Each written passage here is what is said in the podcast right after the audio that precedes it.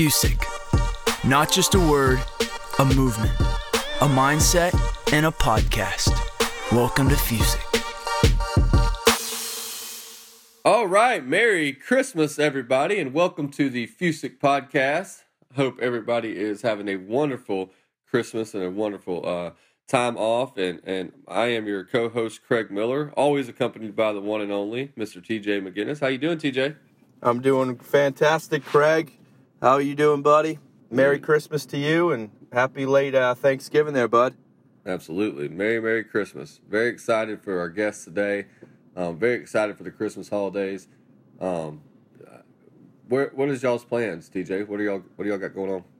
Yes, we are in uh, Gulf Breeze with the in-laws, enjoying Christmas. Uh, Quinn is going crazy over the uh, all the gifts on the trees by the trees. She wants to unwrap them all. Uh, we're having a little family Christmas here, like we do every year. Uh, having a blast and uh, enjoying it. So it's going to start. Festivities start about three o'clock today. It's where it's going to be shut down until until Christmas, buddy. How about you?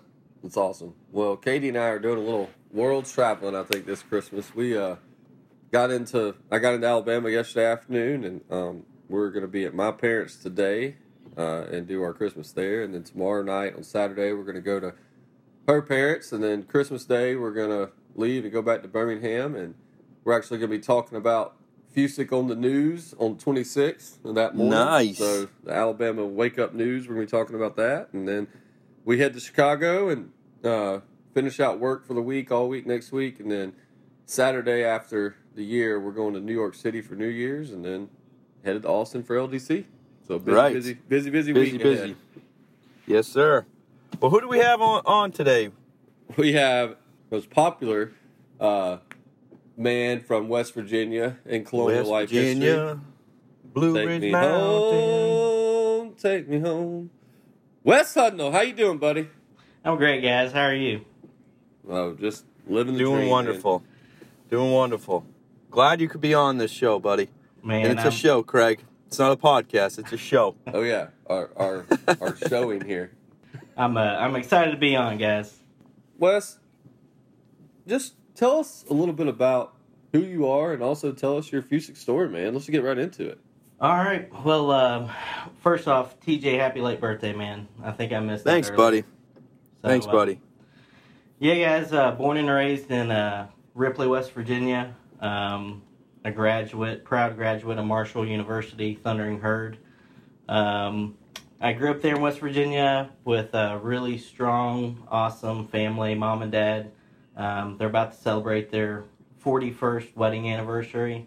Um, Wow. So just Beautiful. had just an awesome childhood growing up, man. Real supportive parents and um, just a, a great life and blue collar family. Um, so I, I go to Marshall University, um, and and I was on the five and a half year plan, uh, kind of the, Tom, the Tommy Boy approach. Um, if there's probably other people that are listening that have went through that whole thing.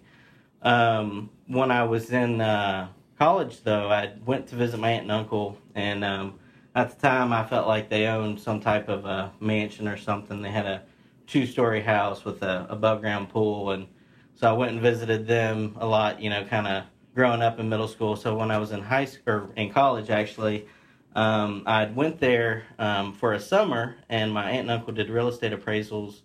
Um, and at that point, I had no direction, kind of what I wanted to be when I graduated or anything. Um, but they did real estate appraisals in Charleston, South Carolina. Um, and the very first day that I went out with my uncle to do real estate appraisals, we appraised a million dollar home in uh, Mount Pleasant, South Carolina. And uh, honestly, I was just kind of starstruck and um, just kind of taken aback by just um, how amazing this house was and everything. And so it's kind of at that time that I, you know, it broadened my horizons and I thought, man, wouldn't it be cool to live in a place like this? And um, it's just kind of a whole new world for me. So um, that got me a little bit kind of money hungry and wanting to get out of West Virginia eventually. So that was kind of my first goal was, you know, live in some place like that. Um, and just have a little bit more. And that kind of went against the whole blue collar kind of growing up. Um, you know, dad was a machinist, 33 years, same company, and mom was mostly stay at home mom. um, did some social work, and so I'd never seen anything like that. So um, ended up doing that apprenticeship for a couple summers in a row. Um, graduated from college, and a buddy of mine um, who I had played soccer with briefly in college um, gave me a call one day and said, "Hey man, I'm having a going away party, moving to Atlanta, all this stuff." So went to his going away party. Um, just told him, "Hey man, it, I'm so envious of you getting out and going to Atlanta and and everything." And he said, "Well, come visit." So um, so I came and I visited him and I stayed on his couch for a weekend. And then um, he was a good salesperson. He was he went there for a sales job and he was a pretty good salesperson. So he said, "Hey man, you know, a couple hundred bucks a month, you can live here." go out, get your job or whatever, find you a job here in Atlanta.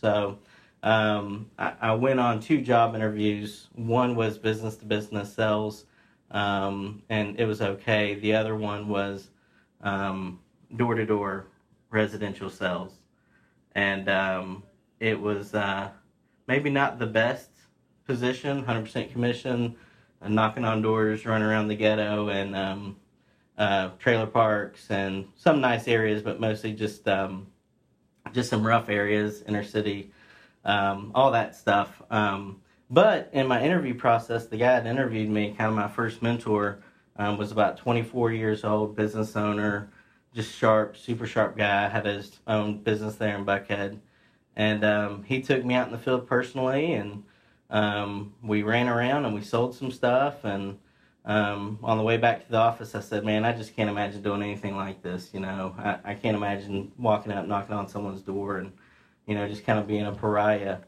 Um, and uh, he said, and I'll kind of never, I'll never forget this. Um, I use this a lot, but he said, "Wes, if you want to make a lot of money, you got to do something that other people can't do or aren't willing to do."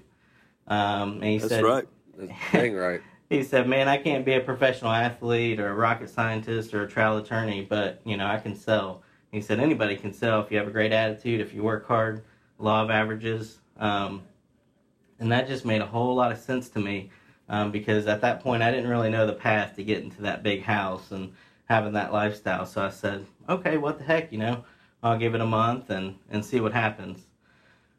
So uh, almost two and a half years later, uh, I'm still out there knocking on doors. Um, and, uh, you know, Heath has his book, and, and I love it. Um, if I had to name this book or the chapter in this book of my life, it would be titled Dogs and Guns. Um, because if I didn't see um, dogs or guns out in the field, then I felt like that was a pretty good day um, out in the field. So um, I learned a lot about myself out there running around. I mean, I was working 12, 13 hour days, six days a week. And really, the idea with that company was you build a team of people. And once you build a team of people, um, then you promote out to an office and then you become a business owner. Um, and, and so it was, you know, where are you going to open your office? What are you going to name it? All that good stuff. Um, and so um, did that, and um, it was just kind of brutal existence out there. Um, every day trying to be a better leader, trying to retain people on my team, but at the same time, I had to sell. The only way I could interview somebody to build my team was to sell. And Ken kept on telling me, man, Wes, the only way you can get out of the field and get in the office is to truly get in the field, immerse yourself in the field, work on your skill set, just get better at what you're doing. Um, and I was not a good salesperson. I mean, I was really just not very good at all. Um, but you know, we had one rule, and I always broke it, which was you weren't allowed to run across people's yards. And um, if it was you know 30 minutes until I had to go back to the office to turn in applications, I was running across yards. I was doing anything I had to do um, to um, to get you know what we called on the bell, where we could go back to the office, ring a bell, and we earned an interview for the next day. And so um, you know, one thing that I always knew was that I might not be the sharpest person out there, um, the most articulate, but nobody's going to outwork me. And my dad instilled that in me at a young age. Don't ever let anybody outwork you. Um, and you know, he whenever I was in sixth grade, I think he got me a little plaque that I hung above my. Um, I guess you know when you leave my bedroom, the the door there. Growing up, it said "Be the best." And so when I would, you know, run out for school or whatever, I'd slap that "Be the Best" sign, Yep. and uh, Yep. it's still it's still hanging in my bedroom. Yeah. My I had, parents. To, saw it. I, I had the same thing. Mine said average sucks. There you go. So mine was Right be the best. door. And then when I was selling door to door out there in Atlanta, I turned on my phone and my Nokia at the time would say "Be the best," and I'd That's always think of my dad. I'd be like, you know, I'm gonna make this happen. Well, eventually, two two and a half years into this thing, um, I ended up, you know, meeting my future wife, and she just wanted me to get. You know, I think she felt like probably time has come to turn the page on that. It just never really did materialize in what I thought it was going to materialize into. So I started looking at some real jobs. Um, I say that, you know, with air quotes. I was looking for a real job. Um, and I interviewed with our big competitor. We all know him. Um, within 10 minutes of putting my resume out there, they called me up. Um, and I came in, and the lady who did the interview, it was a group interview, she talked about cancer and she talked about how it affects people and um, financially and emotionally and lost both my grandparents to cancer. Um, i immediately just thought oh my gosh i could i could use all the skills that i have. I could sell something like cancer insurance. I could impact lives. Um, and i just got really excited. And for me you know i was selling little little ladies long distance I mean, that was kind of like what I did for the previous two and a half years was long distance to little old ladies and high speed internet and all that stuff. So the voluntary benefits to me just you know gave me a lot of purpose. I thought that's going to be great. So um, I ended up getting that position. I jumped into it really thinking that I was going to be like amazing at it, um, and I was not amazing at it. Um, and it was the first time where even though I worked really really hard. I wasn't getting the results that I wanted because I wasn't an expert in my field, and, and business owners could see that I wasn't, you know, confident. So I was a little bit surprised that I didn't just take off like a, you know, rocket when I got over there. Um, but some things happened and were going on in my personal life, and um, you know, when I was, you know, out there doing my first sales job, I didn't have to worry about that stuff. Um, but you know, I was newly married, and um, at the time was in the middle of a pretty testy child custody battle, and um, later, you know, went through some other things, adoptions, and uh, you know, paying for a wedding, and all that within the first, you know, six months of starting this new career, and um, What so a I- change. it's a bit of a change. It's like a real job and real life, and it just all kind of slapped me in the face and knocked me down. Um, and all of a sudden, my why changed from the big house to you know being a provider, and um, I just don't know that I was totally ready for it at that time. Uh, thankfully, that was you know a, a while ago, so ten years ago, I guess. Um, but we went through our ups and downs. Went through a lot of financial struggles, and it wasn't the business. It was totally me. It was just my mindset, and a lot of the things I learned over those two and a half years of knocking on doors, being humbled, and all that. A lot of it I just kind of forgot, and I sat down with my manager one day to quit. Um, that was really why I met with her was just tell her that I quit, and she told me, "Look, you know, you can't quit. You're too far in the hole now." Um, and she just said, "Look, you need to." When you got in the field, you need to put your blinders on. You need to put your game face on. You need to realize that all those personal problems are going to be there waiting for you when you get home. And if you're broke, they're just going to be worse. Um, and so I put the blinders on and, you know, just fought through it like crazy. Um, and that's the only way I can describe it, man. We just fought like hell. My wife was supportive. My family was supportive. Everyone wanted me to be successful. Maybe, I mean, I just, and I just fought. And so, um, fought through it, ended up building a nice district over there, ended up, you know, doing really well. And um, one of the guys who I'd worked with said, Hey, I just went and talked to Colonial Life, and you might be really good over there. It's not for me, I'm almost vested, but you might be really good over there. And um, I, so I go in, I meet with um, Blake Rogers, and Blake absolutely, positively sold me on the vision of what I could build um, at Colonial Life through the DGA ADM formation.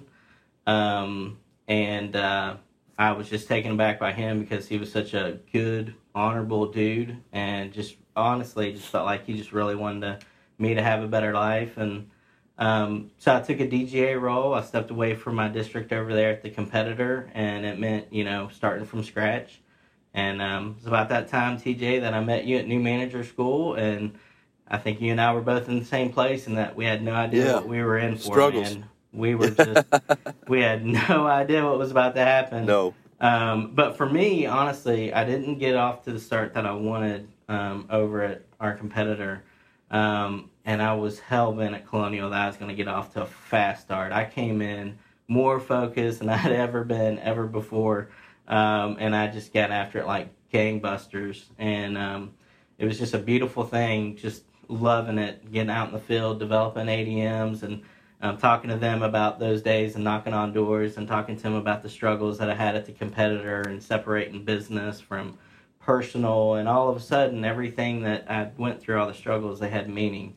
Um, And so, I, you know, the Colonial Life opportunity just blossomed into something great. Um, and then, like a lot of us do, especially us men, um, I got a little cocky, quite frankly. And um, after you know having a district for a few years, I thought, man, like what's what's next? You know, what's the next step? And um, I let myself get recruited away to a competitor, which is the biggest mistake I've ever made as far as business wise.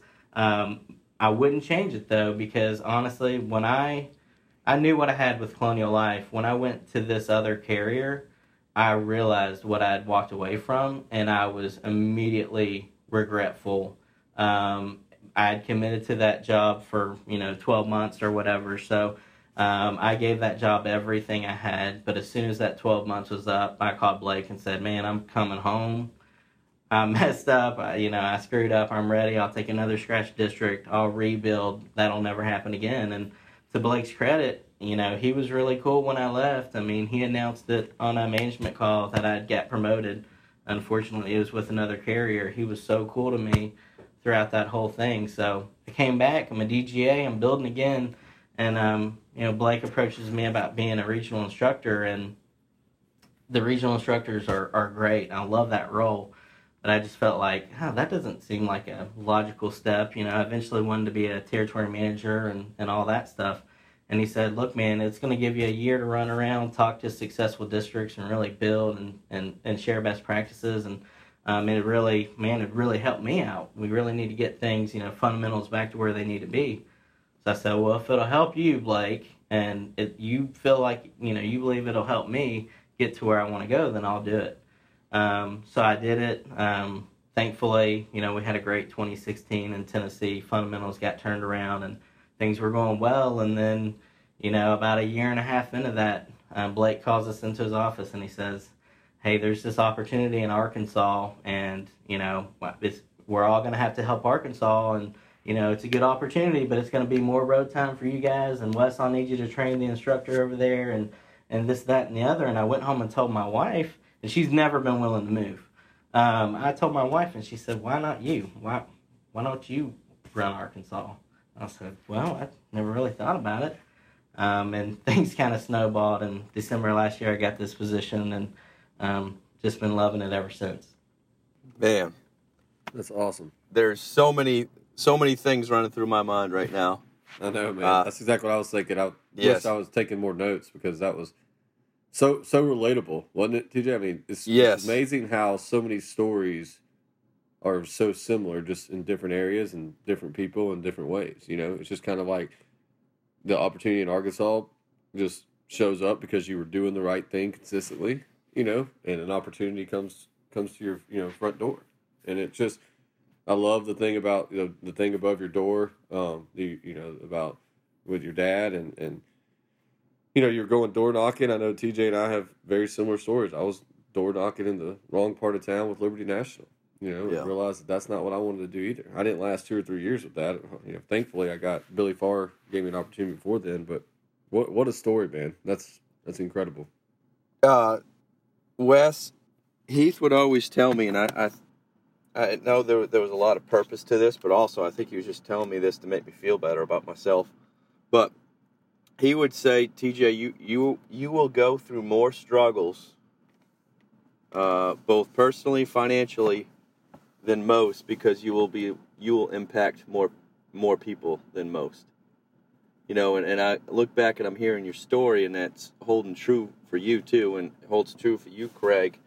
Uh, and it's one of the things that I we're recruiting top talent people. Well, I'm sitting down with them, and we're walking over their 90 days, and I, I want to I, t- I want to tell them that look, I hope that you struggle. We were just up in Atlanta, and I was talking to their new DGA up there, and I said, look, you're this is this is a perfect. You're on the perfect roadmap right now, and you're struggling, and it and it makes me and it's this is a good thing.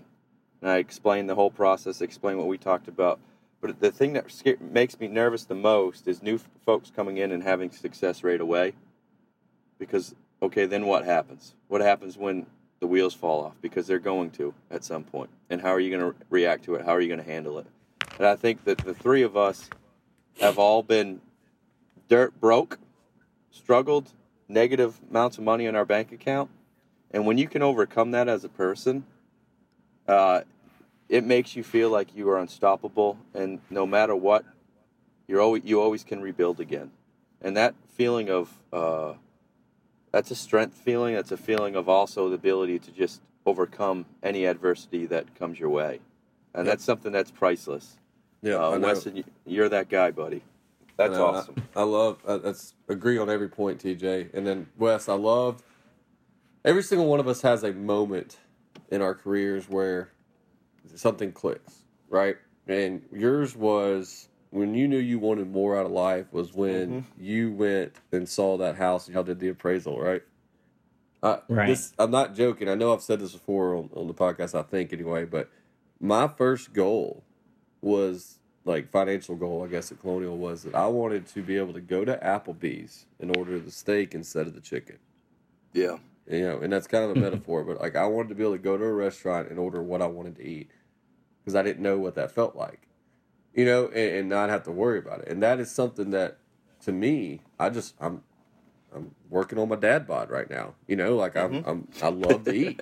You know, and it's just one of those things where that was such a subtle and people laugh, but it's just it's true. I, I, I wanted to be able to go to a restaurant and just get what I wanted, you know, and it's little things like that that Colonial has provided, you know, a, an opportunity for us to do. And I know it sounds silly, but it's you know when you really sit down and think about it, when you grow up in an extreme blue collar family, when you grow up with great parents, but maybe not all the money in the world, and sometimes you just you have that eager to go do more. And, and TJ, you're exactly right that the, we're going to all struggle. We all struggled a lot in a career growing up because we were impacting more lives than others, you know, and, that's the goal. And I was having a talk with one of my one of my buddies last night, and, and I was telling him, you know, you're having all this success right now, individually producing, and you and you feel like it's very satisfying, but when you move into this leadership role next year, you're going to understand what true satisfaction is when you can have a small impact on somebody else having a career, and you get to pass it back down to me, yep. that's as good as it gets. And that's the only time I ever feel